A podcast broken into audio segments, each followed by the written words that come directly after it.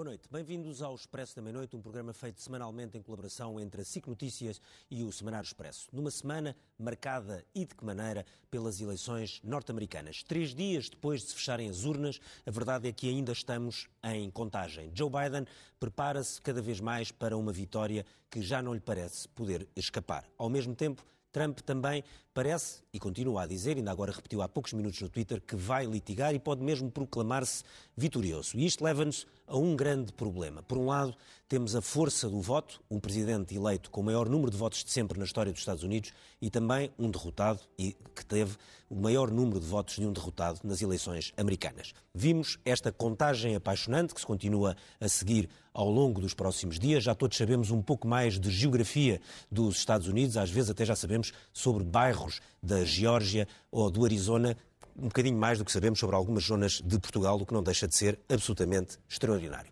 Temos então a democracia no seu melhor e no seu pior. A força do voto, que é isso que está sempre na base da democracia, mas também as dificuldades que, esta, que este sistema político, que é o melhor que todos conhecemos, pode trazer quando alguém se recusa a, a aceitar um resultado ou, pelo menos, a prepara-se para litigar até ao último minuto. Temos assim também um país dividido, radicalizado, com muitas poucas pontes para o compromisso. Vamos falar nesta hora com quatro convidados sobre os Estados Unidos e o que se prepara para os próximos tempos, porque nos interessa, sobretudo, olhar para o futuro.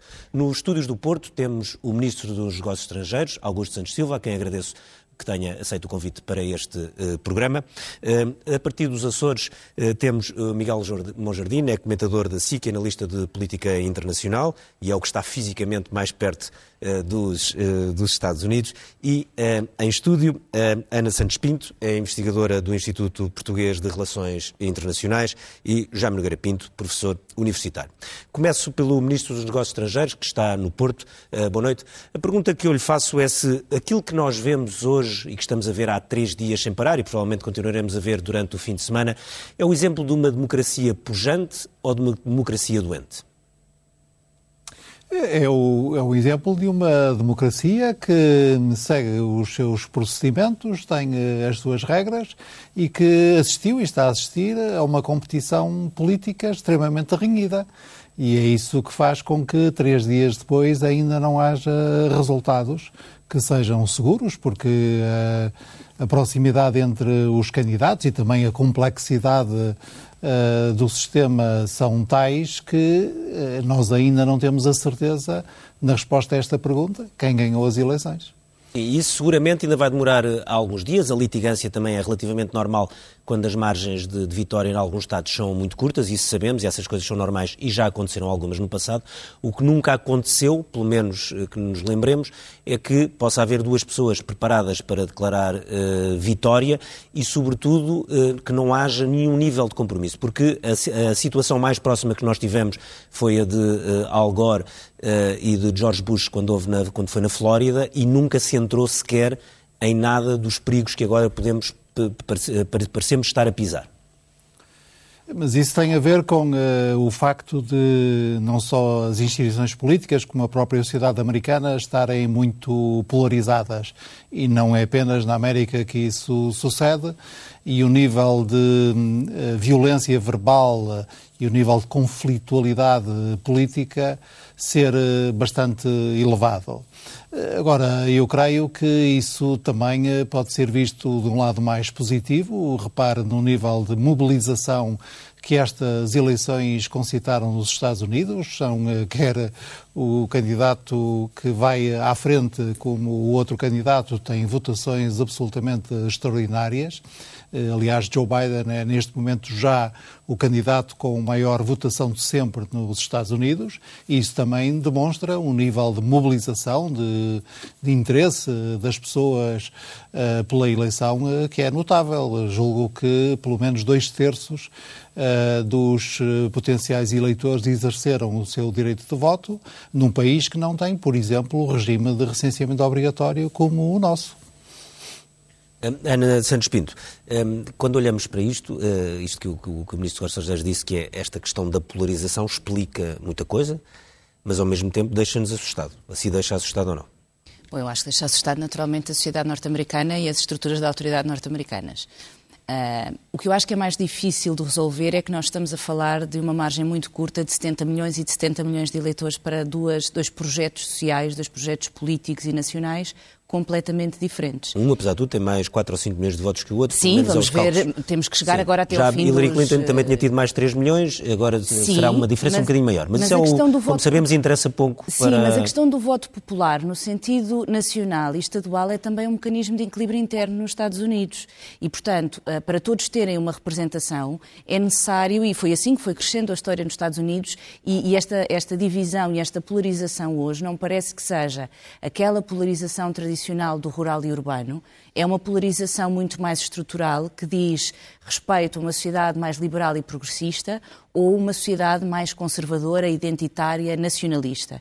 E isso é bastante mais difícil de gerir. Independentemente de quem seja o novo presidente dos Estados Unidos, há aqui uma divisão na sociedade que questiona os próprios valores norte-americanos.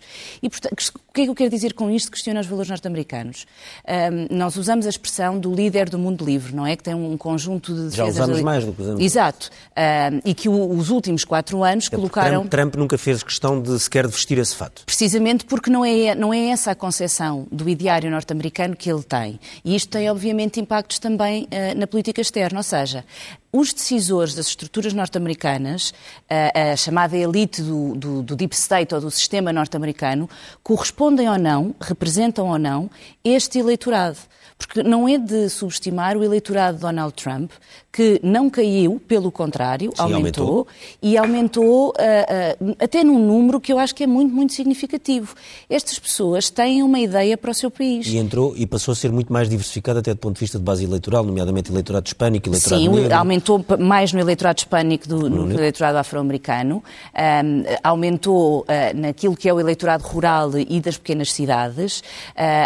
muito curiosamente, eu hoje estava a ver uma sondagem que a National Public Radio fez após as eleições e, curiosamente, apesar de Donald Trump ganhar, obviamente, uh, uh, nos católicos e nos cristãos, há mais judeus a votarem uh, Biden e muçulmanos a votarem Biden do que em Donald Trump. digo isto porque tenho um, um, interesse particular pela zona do Médio Oriente e, portanto, fui olhar para, esse, para o resultado do, do, do processo. Independentemente destas, destas faixas, há mais jovens a votar Biden, há pessoas de gerações mais velhas a votar, a votar Trump, mais mulheres Biden, mais homens Trump, e, portanto, estes indicadores querem-nos também revelar que estas, estas uh, fissuras, estas uh, uh, divisões e polarizações são transversais. O mapa é muito enganador, porque o mapa mostra-nos blocos a vermelho e blocos a azul. Se nós entrarmos, e por isso dizia sim, há pouco... vemos os outros mapas, vemos sim, os outros mapas sim, e percebemos que está muito que o mapa que está azul, quando vemos os pormenores, tem muitas zonas vermelhas e muitas zonas azuis. E é exatamente por isso que eu acho que esta dimensão uh, de concepção identitária de valores da sociedade é aquilo que hoje está efetivamente em causa e que, aliás, tem reflexo dentro de cada um dos partidos, dentro do Partido Republicano e dentro do Partido Democrata, porque uh, e que depois vai ter reflexos no Congresso, no Senado, porque é assim que a democracia funciona claro. e que tem que se adaptar a este tipo de contexto. Uh, Jaime, há uma questão que, que, que nós sabemos história, da história de Donald Trump, que ele é uma pessoa que não gosta de perder. Aquilo que nós estamos a perceber hoje é que ele também não sabe perder. Isto não é perigoso ou extremamente perigoso para a democracia, porque a democracia, quem joga esse jogo, pode ganhar e pode perder. Pode perder. Bom, e tem que saber fazer atuar perante Vamos as duas ver. Há, há, há, aqui também, eu acho que também estou um bocadinho aqui por isso, acho eu. Uh, Donald Trump foi sempre uma parte, digamos, do, da opinião pública, da, das elites americanas, nunca reconheceram a legitimidade de Donald Trump. Sim. Logo no primeiro dia, ou nos primeiros dias, foi o, aquela história da Rússia, e depois foi sucessivamente, houve sempre uma negação. Portanto, e Donald Trump, que não é propriamente quem se fique, foi respondendo sempre a isso. Ou seja, a divisão dos Estados Unidos não é uma pura consequência. Eu acho, aliás, que Donald Trump é também, em certa medida, uma reação Há essa divisão. Sim, é uma a divisão, reação, a vem de trás. É uma reação, é uma reação das vítimas da, da, globalização, é uma reação da desindustrialização, é uma reação também. É muito curioso, porque, enfim, já, já, já tivemos ocasião de falar disso várias vezes ele parecia ser a última pessoa para, este, para ter esta agenda. A vida toda de Donald Trump não tem nada a ver com nada, esta agenda. Sim. Uma agenda patriótica, conservadora, religiosa. Não, não, quer dizer, o resto da vida dele não tem, não tem muito a ver com Sim, isso. Mas essa agenda é dá, muito curioso. É, é dava-lhe jeito para a base eleitoral. É muito curioso. Pois, mas, quer dizer, a gente diz, está bem, até pode ser isso. Mas não há dúvida que ele pegou nesses sim, valores. Sim, mesmo nos, nos comícios neles, desta semana. Pegou neles com uma grande habilidade, porque é de facto um, um, extraordinário uh, orador de comícios, é um, é um, tem uma grande capacidade de, enfim, de, de fazer, digamos, a ligação à, à, sua, à sua base, não é? Uh, e eu julgo que, vamos ver, porque isso aí é que é entrarmos numa zona já um bocadinho complicada. Mas, de facto, há uma série de notícias que eu não, não, não tenho capacidade, mas espero que os Estados Unidos tenham capacidade de verificar a realidade e a verdade de várias, uh, chamamos assim, daquilo que a gente podia chamar fraudes eleitorais, chapeladas, não no sentido antigo Sim. da chapelada que era mesmo dentro de um chapéu, não é? Que ia, portanto, entrava normalmente na urna antes da votação começar, mas elet não sei se eletrónicas, que é que são, quer dizer, há várias acusações disso. Agora espero que seja possível. Há também outra acusação grave que é, de facto, observadores do Partido Republicano não terem sido admitidos em algumas contagens. Quer dizer, há um. Agora, isso isso será substância. Certo, mas a questão é, eh, neste momento, tecnicamente, Donald Trump ainda pode ganhar. Mas o que indica, até porque as variáveis não, são mais a favor de Biden, eu, eu Biden acho, é com alta probabilidade o vencedor desta Eu acho que se Donald Trump não tiver, de facto, base para as suas eh, reivindicações, sejam elas de recontagem, sejam elas uh, legais, quer dizer, será nesse momento, mesmo que ele tivesse muita vontade de continuar a, a litigar, acho que as pessoas aí terão também terão as pessoas que estão com ele, eu acho que é para o partido continuar a estar com ele, mas está na base de que houve de facto fraude ou que há qualquer coisa. Não acredito que ninguém vá ficar nos Estados Unidos ilegalmente atrás de um, de um sim, presidente sim, que faz birra para ficar onde está. Portanto, isso, isso aí acho que haverá uma ordem natural das coisas, não é? Haverá uma ordem natural das coisas e, portanto, o país confio que os Estados Unidos serão capazes, não são propriamente o, o Sudão ou, ou a RDC. Ou a Líbia, que tem dois presidentes. Exatamente. Portanto, a Líbia vai funcionando com dois, ou não funcionando não com dois mas, presidentes. Mas estão para estão em guerra. Não, não, é? Exato, e estão em guerra, literalmente.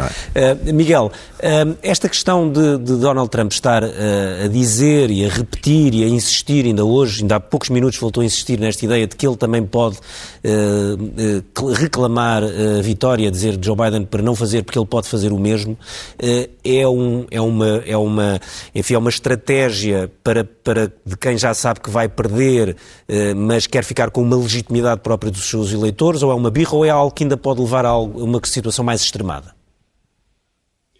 Penso que é sobretudo uma forma de se posicionar politicamente neste momento, ou seja, mostrar que ainda tem um grau de controle substancial sobre uma situação que de acordo com os dados que nós temos disponíveis, lhe está a fugir, lhe está a fugir. E, portanto, a dificuldade que ele tem aqui é, ou que as pessoas que o rodeiam têm aqui, é saber como é que é possível pôr Donald Trump no escorrega para ele sair com dignidade do cargo. Como ele não é, nunca foi um institucionalista, terá muita dificuldade em fazer o que George Bush pai, Al Gore, John McCain, Mitt Romney fizeram, que é um ritual muito importante na democracia, que é o discurso da concessão. Isto é uma coisa que para Trump um, é, é, muito difícil do ponto de vista psicológico, tanto quanto nós conhecemos dele. Mas eu gostaria de chamar a atenção aqui por uma coisa. A democracia americana está a funcionar e, uh, para mim, que já sigo as eleições americanas, como todos nós, há muitos anos, esta deverá ser a eleição mais extraordinária, mais fascinante a que eu assisti nas últimas décadas. Porque Donald Trump pode estar de saída, mas ele mudou completamente o Partido Republicano. O Partido Republicano, no meio de uma pandemia e numa recessão, tem um resultado que eu acho que qualquer um de nós só pode descrever como absolutamente extraordinário no Congresso, Senado e Câmara dos Representantes, e portanto Donald Trump, mesmo que saia, mal ou bem, depois nós veremos, deixa atrás de si um Partido Republicano completamente diferente, e isto terá enormes consequências nas dinâmicas internas da América e na relação da América com o mundo, e aí entramos nós e os outros países europeus e outros países. Portanto, eu, eu prestaria também muita atenção às dinâmicas internas da América, porque, como já foi dito aqui, o que interessa é o processo. Este processo que deu origem a, Don, a Donald Trump é longo, é longo, não começou com ele. Ele tem o mérito de perceber o momento, da mesma maneira que o Joe Biden tem o mérito mesmo no final da sua vida política, de perceber que tinha uma oportunidade. E o timing em política é tudo. E, portanto, eu olho mais para o que está a acontecer num contexto de dinâmica temporal que já começou há algum tempo, em que determinados atores políticos se tentam posicionar para tirar partido das oportunidades que o processo estrutural na sociedade americana mostra que estão a acontecer. Um, Augusto Santos Silva, um, pegava aqui num ponto que o, que, o, que o Jaime Nogueira disse, mas que tem sido muito notado, quer por jornalistas, repórteres, colunistas, sociólogos, etc., no, nos Estados Unidos, que é esta questão da base uh, eleitoral de Donald Trump, que obviamente, como a Ana explicou, é uma base hoje em dia muito mais uh, variada do que era, aliás, há quatro anos, é mais, se quisermos, mais transversal, mas a verdade é que há aqui uh, claramente um apelo a um certo eleitorado norte-americano contra a globalização, pessoas que se sentem vítimas da globalização, de uma deslocalização da indústria que as deixou para trás, sobretudo porque o crescimento económico norte-americano se passou a assentar muito na indústria financeira, nas grandes farmacêuticas, nas grandes tecnológicas e deixou de fora isto. E a minha questão é. Eh, o próprio Partido uh, Democrata também tentou um pouco, sem grande sucesso, apelar a estas pessoas. A questão é se o que, nós, o que nos espera, uh, seja qual for o vencedor, e neste momento o vencedor é provável é Joe Biden, se não é uma América mais fechada sobre si e que vai acabar por seguir muita da linha de, de, de Donald Trump, porque mesmo uh, Joe Biden, que não usa a expressão Make America Great Again, usa a expressão Buy American várias vezes. Está sempre a falar na questão de que as pessoas devem comprar produtos norte-americanos. Essa é uma tendência que eu não vejo apenas nos Estados Unidos. Em primeiro lugar, é preciso ter sempre presente que se Joe Biden ganhar, e ele ganha porque consegue recuperar uma parte importante do eleitorado tradicional democrático nos setores uh, industriais, nos setores uh, trabalhadores, na cintura industrial, que tinha perdido, o Partido Democrático tinha perdido em 2016. Em segundo lugar, há uma tendência de reconfiguração da geoeconomia mundial que nós vemos nos Estados Unidos mas também vemos na Europa. Basta pensar no seguinte: eu, segunda-feira, vou ter a reunião eh, dos ministros de, do Comércio e a revisão da política comercial europeia que nós estamos a fazer faz-se na base de um lema que é até um pouco oxímoro, um pouco contraditório nos seus termos, mas até essa contradição é muito reveladora dos dias de hoje, que é autonomia estratégica aberta. Portanto, queremos manter a qualidade que caracteriza melhor que qualquer outra a posição da União Europeia em matéria de comércio internacional, que é a abertura, mas ao mesmo tempo queremos eh, recuperar o controlo de algumas das cadeias de valor, designadamente das cadeias de valor dos bens que nós consideramos públicos e essenciais. Portanto, esta reconfiguração geoeconómica eh, é geral. Eh, o que diga mas diga-me uma coisa, Augusto, mas não, e não acha que isso de alguma forma é uma vitória de Donald Trump? Ou seja, vou ouvir que Donald Trump é uma pessoa que fala muito, fala de muitas coisas, mas no meio disso ele pode deixar esta marca indelével na política americana que é de um país mais centrado sobre si próprio, que deixa de ser o, uh, o polícia do mundo e um país que, mais aberto para ser um, um país mais fechado e essa marca pode ficar como uma vitória dele uh, para, para muitas décadas. Se eu estivesse aqui como académico e não como ministro. Também está, também está. Eh, tenderia. Não, estou, estou aqui vários académicos, eu sou o único, não sou os outros, vocês os quatro são todos, portanto está, estão entre tenderia, tenderia a dizer que esse ponto é que é. Uh, é, é, que pode ser objeto de discussão analítica. Quer dizer, a questão é de saber se a política económica, em particular a política comercial e a maneira como ela foi uh, ligada com uh, o posicionamento geopolítico da administração Trump, é a que melhor defende os interesses de algum reequilíbrio eh, económico, designadamente entre os Estados Unidos e a China, e alguma recuperação por parte dos americanos, digamos, do seu controlo, do controle sobre a sua própria economia. Eh, poderia, haveria aqui muito boa gente que poderia mostrar, se estivesse nessa condição, que os resultados obtidos pela política comercial da administração Trump foram exatamente os inversos uh, dos seus objetivos proclamados. Eh, e, portanto, essa, quer dizer, o, o, ponto aqui não, não é dizer que nesta eleição, em particular nos Estados Unidos, havia uma confrontação entre aqueles que defendiam a globalização à outrance e aqueles que defendiam o Make America Great Again, mas havia uma confrontação entre duas maneiras de conceber um reposicionamento geoeconómico dos Estados Unidos que é hoje uma matéria que, eu diria, eh, atravessa os distintos campos do saber, eh, atravessa os distintos interesses empresariais e económicos e atravessa os dois grandes partidos. Ana Santos Pinto, esta questão que, que, que o Augusto Silva disse é, é, importante, que é quando se estuda com cuidado os resultados de uma parte da política norte-americana, em termos de, de, de, globalização, em relação à China, vê-se que os resultados foram inversos aos proclamados. Mas os eleitorados acreditam completamente no que, no que foi proclamado.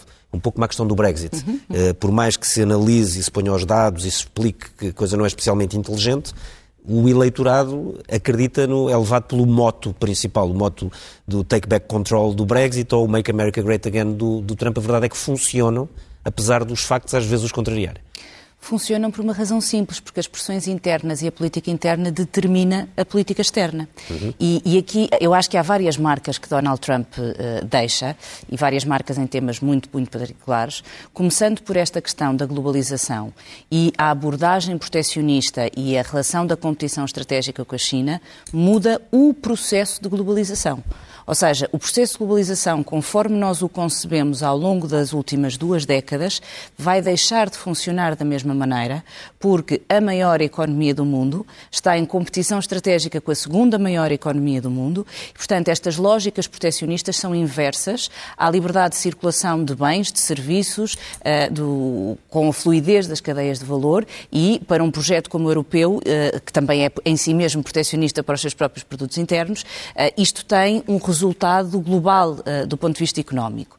Só que eu não me parece que, alterando a liderança da administração norte-americana, esta questão das pressões internas vá uh, alterar esta política externa. Eu acho que vai manter exatamente neste mesmo pressuposto, até porque há decisões do ponto de vista económico e não só, que foram tomadas por Donald Trump, que se vão manter. Por exemplo, a questão dos subsídios atribuídos à produção, designadamente à produção uh, uh, agrícola, a questão relativa às alterações climáticas e à transição energética, uh, que gerou, aliás, muito, muito debate nesta última fase da campanha. Sim, sobretudo por causa de sítios como a Pensilvânia. Etc. exatamente, porque dependem daquela dimensão Sim, industrial, é precisamente, e isto leva também a falar novamente na questão da relação entre a administração e o Congresso. Porquê? Porque havendo este, uh, esta divisão muito estreita no Senado e no Congresso, e já está toda a gente a pensar nas eleições de 2022 e na reeleição ou não, estes pacotes legislativos que uh, Joe Biden anunciou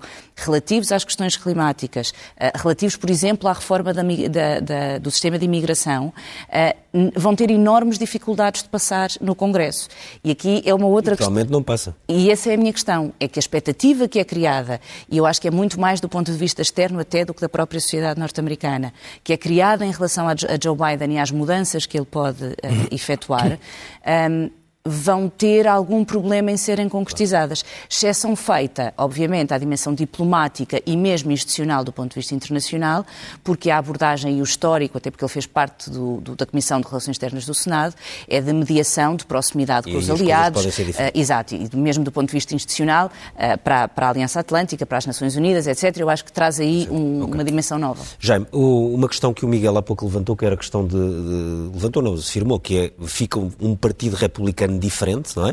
E não nos podemos esquecer, por baixo desta eleição presidencial, houve, ou ao lado, em simultâneo, esta eleição para. Houve, foi gente eleita para o Exatamente. Senado e para o Congresso, e o Partido Republicano ficou a controlar o Senado como queria, portanto manteve pode... e subiu e recuperou bastantes Sim. alguns lugares no Congresso. Permite bloquear grande parte da Sim. política uh, que, que, Joe Biden quer ou não quer fazer. Sim. Mas há aqui uma questão que eu queria perguntar que é o Partido Republicano foi mudando, não foi só com, com não com, com Donald Trump. Lembramos que enfim, a candidatura do malogrado John McCain que teve como número dois, enfim, uma pessoa, Sarah Palin. Sarah Palin, que era uma. Sim, tinha ali uma linha de ideológica representava próxima aquela da, corrente da, do Tea Party. Exatamente. Do tea Party. exatamente. Entretanto, isso foi evoluindo, mas nós hoje olhamos Sim. e há no mainstream, sim, no, Sim, no eixo central do Trump, pessoas que normalmente estavam nas franjas das franjas das Sim, franjas sim, do sim, Partido eh, Republicano, ligadas a milícias, a supremacistas brancos, aqueles evangélicos mais fanáticos, eh, que eram coisas que estavam muito na margem e agora estão no centro. Ora, isto, quando estas pessoas estão no centro da política, isto torna as Eu coisas... não acho que essas pessoas estejam no centro. Bem, há uma estão. certa amálgama. Há uma certa Não, amálgama. amálgama há. Isso O que, não eu dúvida. acho, o que eu acho é como quando se quer atacar o nacionalismo, fala-se de nacional-socialismo como se fosse a grande expressão do nacionalismo, que é uma expressão, de certo modo, patológica do nacionalismo. Ah, o que há, de facto, muito importante, é que no passado, e já, enfim, isso é conhecido, os partidos, os partidos democrático, democrata e, e republicano tinham alas. Sim. E curiosamente as alas, ala, há 60 anos, por exemplo, há 60, a ala conservadora do Partido Democrático estava muito mais próxima de uma série de, de ala conservadora do Partido Republicano do que estava muitas vezes dos próprios, e vice-versa. Ora, isso foi a partir de Reagan começou a mudar bastante e agora mudou, até porque há aqui um problema também, é que eu acho que foi um dos sucessos de Donald Trump. Digamos, Donald Trump apareceu eh, a uma série de.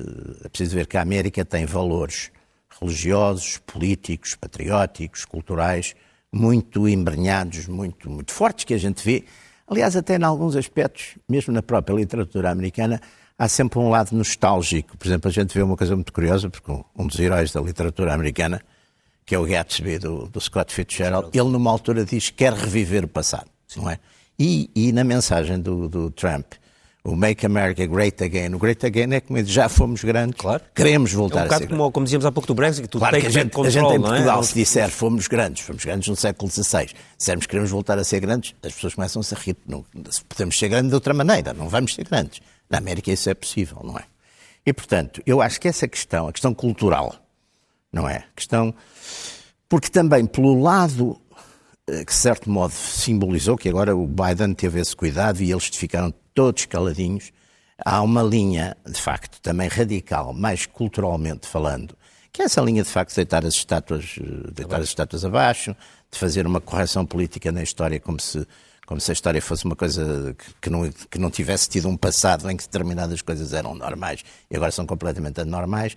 Portanto, toda essa linha, que se chama normalmente, chama-se muitas vezes a correção política, ou seja o que for, essa linha provocou uma grande reação popular e, o, e Trump, de certo modo, eh, com feeling político, respondeu a essa gente como, de certo modo, outros não se. Ou seja, brutalmente. E, portanto, fazendo afirmações também, de certo modo. E isso, Sim, claro, contribuiu. Comícios ele tinha sempre uma Exato. parte sobre isso. Contribuiu para a, radica- a tal radicalização, mas não foi o, o Trump que inventou a radicalização, quer dizer, ele de facto pegou, digamos, numa massa de que, que hoje em dia é o tal Partido Republicano completamente diferente.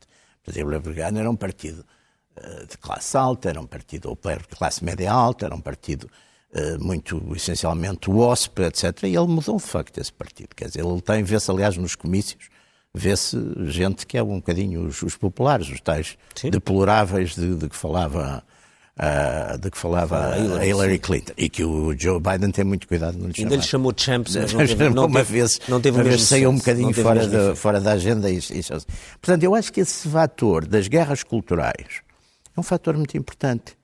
E, e, portanto, e eu acho que o próprio Biden tem o sentido, ou pelo menos vai ter, e, e percebe, e percebe que uma das razões, e aliás, se reparar, houve um cuidado extremo na campanha democrática foi- dessas foi por isso que ele foi nomeado, é? estarem Foi por isso que ele ganhou as exatamente, primárias, é? Exatamente, porque é uma, a coligação anti Se considerou que ele era o mais elegível. Exatamente, não é? a coligação. O Sanders seria muito melhor candidato, do ponto de vista de, de dialética, da Sim, mas depois ganharam para em dois ou três estados. Exatamente, mas tinha, tinha contra ele exatamente uma linha. Então deixe-me perguntar, essa- aproveitar isto para perguntar ao, ao Miguel Monjardino. É Esta, esta questão das guerras culturais que existem entre dois partidos ou duas bases ideológicas muito extremadas é de facto uma grande razão ou é uma razão, enfim, colateral no meio desta luta política? Eu acho que é muito importante para explicar o que aconteceu. Uh, Nós, eu acho que nós temos cometido um erro analítico, que é nos últimos anos nós temos olhado para a América a partir de Trump. Uh, Foi isso que nós fizemos, penso eu. E isto conduziu àquilo que eu chamo a trumpificação da América, ou seja, nós olhamos para a América a partir de Trump. Eu acho que devemos fazer o que devíamos ter feito ao contrário, e a partir de agora devemos fazer ao contrário, que é olhar para Trump a partir da América, porque Trump é o resultado de algo que está a acontecer na sociedade americana. E é muito interessante nós compararmos aquilo que me parece ser a ideologia dominante, sobretudo nas grandes universidades americanas, nos jornais de referência, e todo este discurso, como já Nogueira Pinto chamava a atenção, muito politicamente correto. E depois nós vamos ver, no resultado das eleições que nós temos disponíveis já, 18% dos homens negros votaram em Donald Trump. Eh, quase um quarto dos latinos votaram em Donald Trump mais de um quarto dos homossexuais americanos votaram em Donald Trump. Portanto, o que eu temo que, que, que, que, se nós continuarmos por esta linha, que venha a acontecer é nós perdermos a capacidade de compreender o que está a acontecer na América. E para um país como Portugal, que tem que ter, tem que perceber bem o que se passa nos Estados Unidos para se posicionar internacionalmente e fazer as suas escolhas, nós, se caminharmos neste caminho, corremos o risco de avaliarmos de uma forma muito errada as, as oportunidades que temos e aquilo que realmente está a acontecer nos Estados Unidos e as suas consequências. E isto vai ser muito importante a partir de janeiro, por duas razões.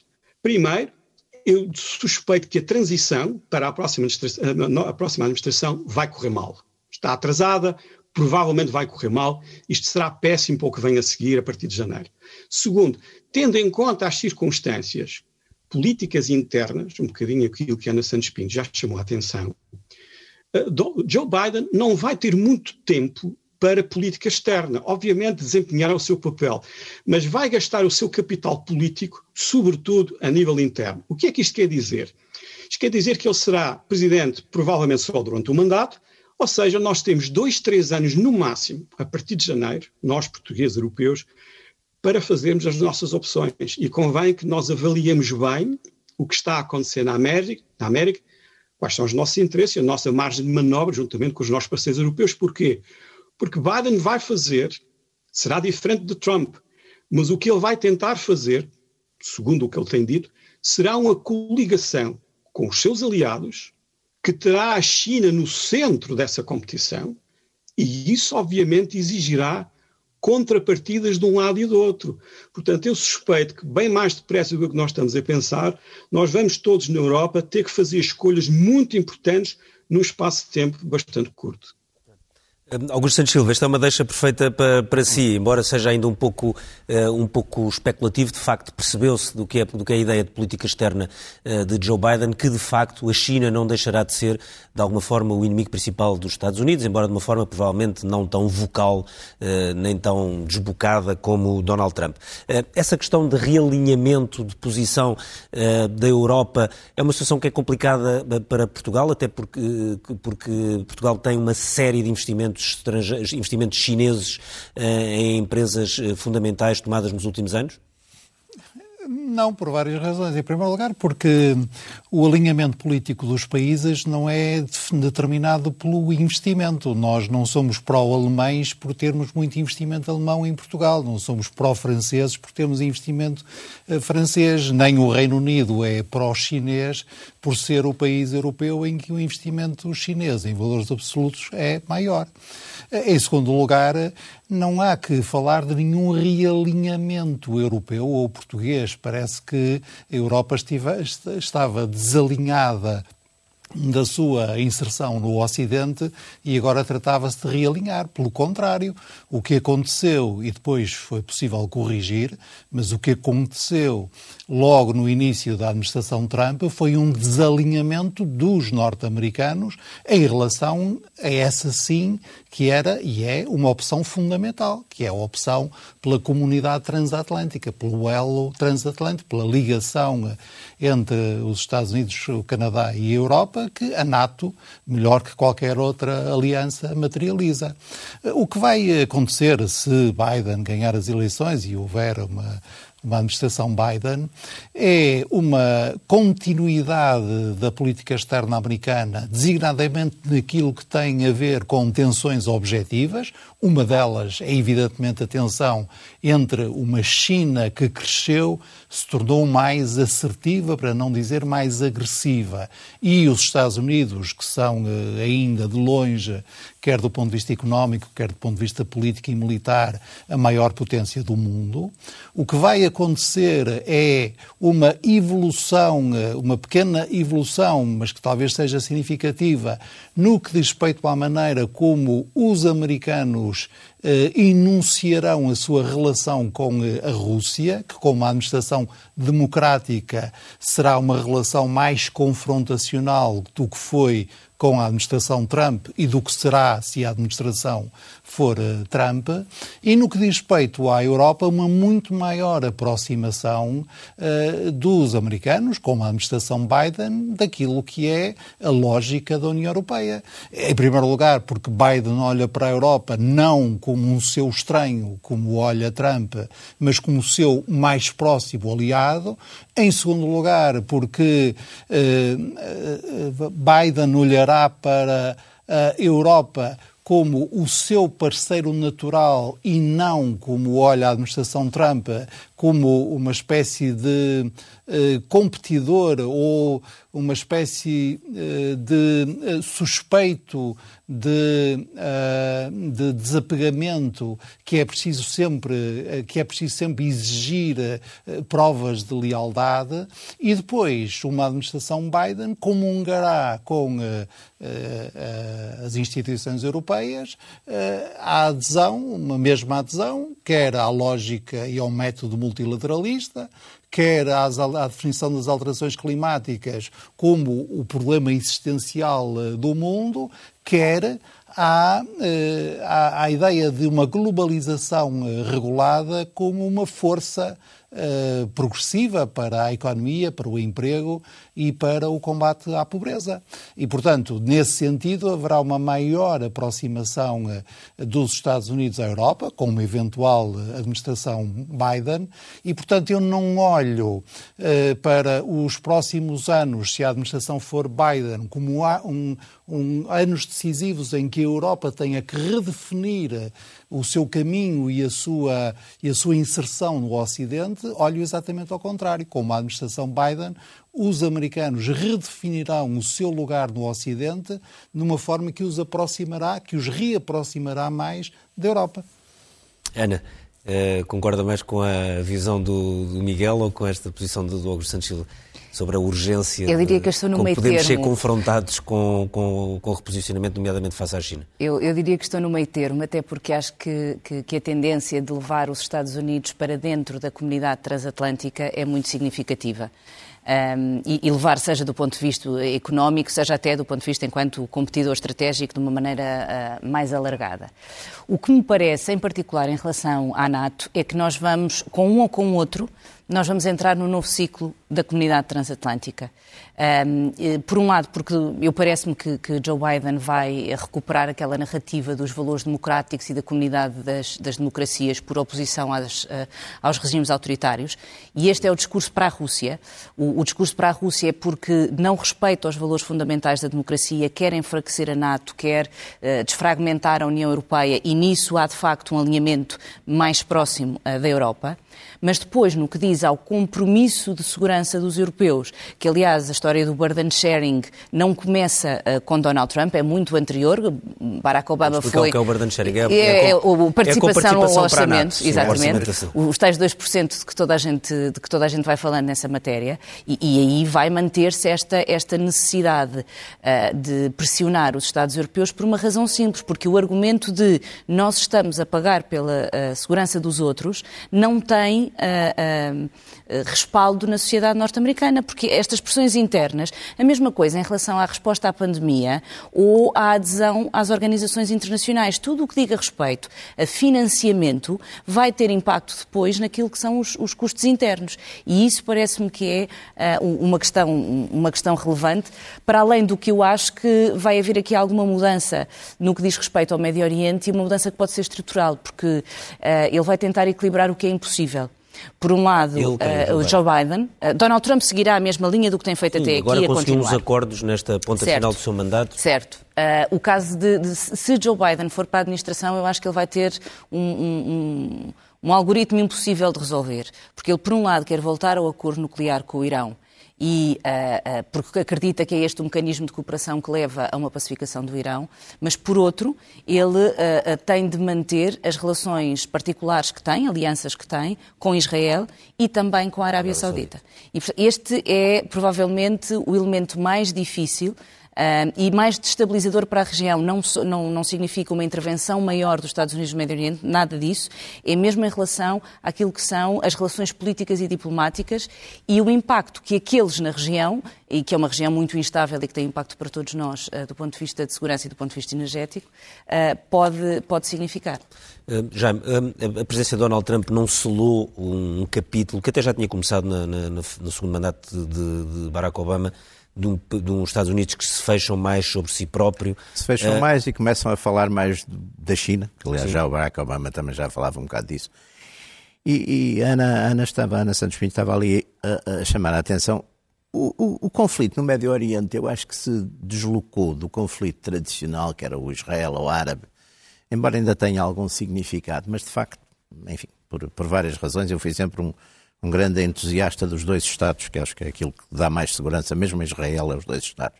Bom, mas esse conflito, e hoje é muito mais vivo o conflito eh, da entre a Arábia Saudita, sunita, e o, e o Irão, Irão, e o Qatar e, e todos esses. Exatamente. Aliás, é um conflito que se reproduz, os turcos também se meteram um bocado agora nessas, nessas confusões. Depois há um ponto em relação à Rússia que eu acho que é, que é muito importante pensar-se. Quer dizer, se a Europa quiser ter um vetor militar a seita militar é a Rússia, que é o segundo poder militar mundial. Quer dizer, a, a, a, uma Europa de onde saiu o Reino Unido, uma Europa onde a relação com os Estados Unidos, mesmo, enfim, pelas razões que aqui dissemos, nunca vai voltar a ser, e até porque a geração política, a, questão, da, a questão do, da Aliança Atlântica era também muito uma geração política americana que ainda tinha muito ligada à própria, à própria Grã-Bretanha, à própria guerra, aos anos todos do, e, e, com o desaparecimento da União Soviética, isso tudo quer dizer, de certo modo, diluiu-se muito isso, quer dizer. E nós hoje na Europa temos de facto problemas muito complicados, porque pela mesma razão que países como a França e a Itália não têm grandes problemas em ter uma boa relação com a Rússia, os polacos, os, os bálticos têm essa desconfiança e esse medo. Portanto, são, são escolhas muito, muito complexas e, e eu acho que uma administração Biden talvez mude bastante a retórica, não sei se na substância vai mudar muito. Augusto Santos Silva, hum, estas eleições americanas também foram muito marcadas pela, pela pandemia, embora, como se viu depois, e já até por alguns estudos pós-eleitorais, os eleitores não deram assim uma grande importância ao tema. Aliás, há alguns dos, dos condados onde a prevalência da, da, pandemia foi mais forte, foi dos que votaram mais em, em Donald Trump. A minha questão é sobre uh, a resposta à pandemia, sobretudo quando houver uh, uma, uma vacina ou outro tipo de, de tratamentos, uh, terá que ser uma resposta global e com coordenação entre, entre vários países e blocos. Aquilo que nós temos visto nos últimos tempos, desde, enfim, basicamente desde março, abril, eh, não é uma grande cooperação. Temos visto uh, os países cada um a tentarem agir por si, uh, cada um a anunciar que pode vir a ter uma vacina ou não. Uh, esta mudança, estas eleições americanas deixam-no um bocadinho mais esperançoso na possibilidade de uma resposta mais conjunta ou quando as coisas surgirem será cada um por si? Se, se, a administração for Biden, há dois motivos muito claros para mim de esperança. O primeiro motivo é que uma eventual eh, administração Biden significará outra vez a valorização da ciência, do discurso científico, do raciocínio científico, do saber e da perícia técnica. E isso é muito importante, dada a influência que os Estados Unidos têm no mundo, a influência também normativa. É muito importante que os Estados Unidos eh, voltem eh, para o lado certo, o lado daqueles que eh, entendem que as políticas públicas devem ser informadas pelo melhor conhecimento disponível e não devem ser eh, realizadas num desafio ignorante face a questões há muito estabelecidas no melhor conhecimento disponível. Esse é um primeiro motivo de esperança. E o segundo motivo é este.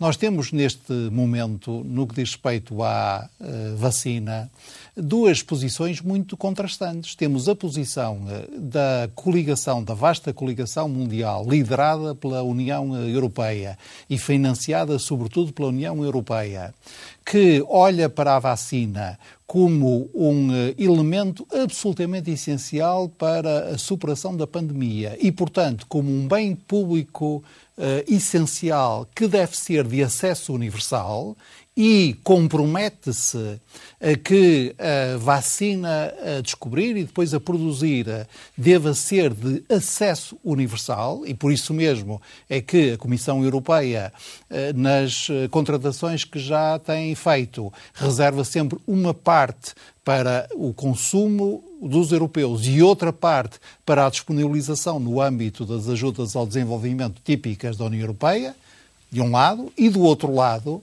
aqueles que, está, neste momento, infelizmente, incluem também os Estados Unidos, para além da China e da Rússia, que olham para a vacina como uma nova, um novo motivo e uma nova arena de competição geopolítica.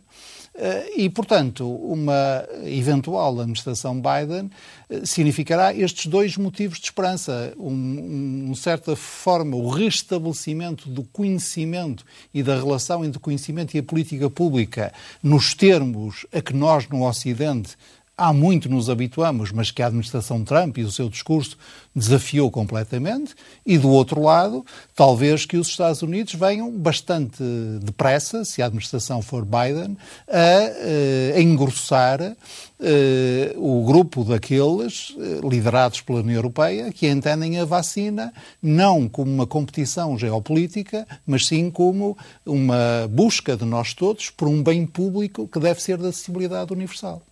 Miguel, eh, esta questão da pandemia pode vir a ser um bom uh, momento para, para, para ver o que é que pode ser um, um, uma administração Biden. A pandemia, no sentido de resposta à pandemia, partindo do princípio que, alguns, nos próximos meses, não sabemos quando, pode haver alguma resposta científica uh, à, à questão, do, portanto, através de uma vacina ou de um tratamento muito eficaz. Sim, será. Uh, se Joe Biden for presidente em janeiro, o primeiro efeito na República Democrática Americana será muito importante, em termos simbólicos. Eu concordo que ele terá a sua margem de manobra em termos internos bastante diminuída pelo alinhamento no Senado e Câmara dos Representantes, mas o efeito simbólico será muito, muito importante uh, na política doméstica americana. E também em termos internacionais, como o Ministro dos Negócios Estrangeiros, que eu vou chamar a atenção, será, no fim de contas, um, um reencontro nosso com a América que nós sempre admiramos. Portanto, sobre esse aspecto eu concordo absolutamente e a nível simbólico, obviamente a vacina será muito importante em termos de prestígio internacional e obviamente seria muito bom que os Estados Unidos se associassem a este grande esforço que, como aqui foi referido pelo Ministro dos Negócios Estrangeiros, a União Europeia tem vindo a desempenhar. Mas há aqui uma coisa muito interessante, ou duas coisas muito interessantes. Temos de ser rápidos agora, Miguel, temos de ser rápidos.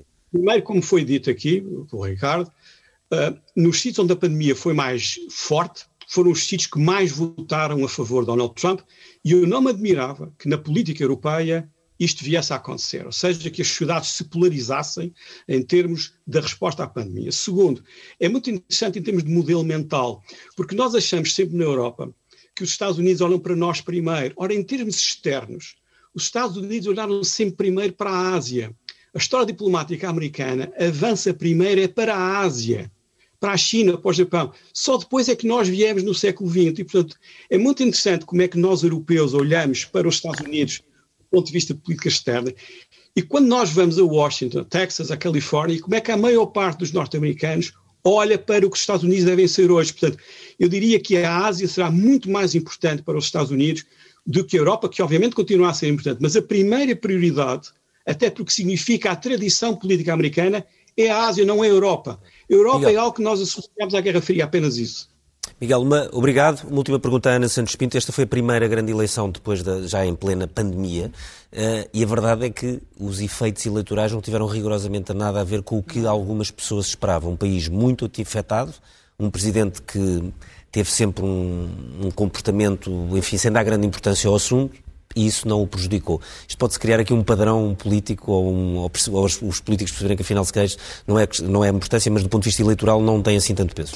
Atenção que a estrutura do saúde norte-americana é muito diferente, diferente das sociedades europeias. A noção do Estado Social e do apoio é diferente. E, portanto, só isso uh, tem, tem, tem um impacto, acho eu, do ponto de vista do, do, do entendimento. Sim, nós aqui culpamos o Estado ou louvamos o Estado Exatamente. e nos Estados Unidos as coisas Ali, não E, por outro lado, não é o Presidente e a dinâmica federal que é culpada aqui no sentido da, da, da, responsabilidade, que é responsável pela implementação das políticas da pandemia, porque tudo isso é, existe uma orientação federal, obviamente, mas é muito mais ao nível nível estadual. Um, o que eu acho, é, eu continuo a achar incompreensível, é a resposta daqueles mais afetados do ponto de vista económico e a resposta económica de Donald Trump não, não, não vai ao encontro dessas necessidades. E eu acho que há muito por estudar neste eleitorado de Donald Trump que nós não conhecemos.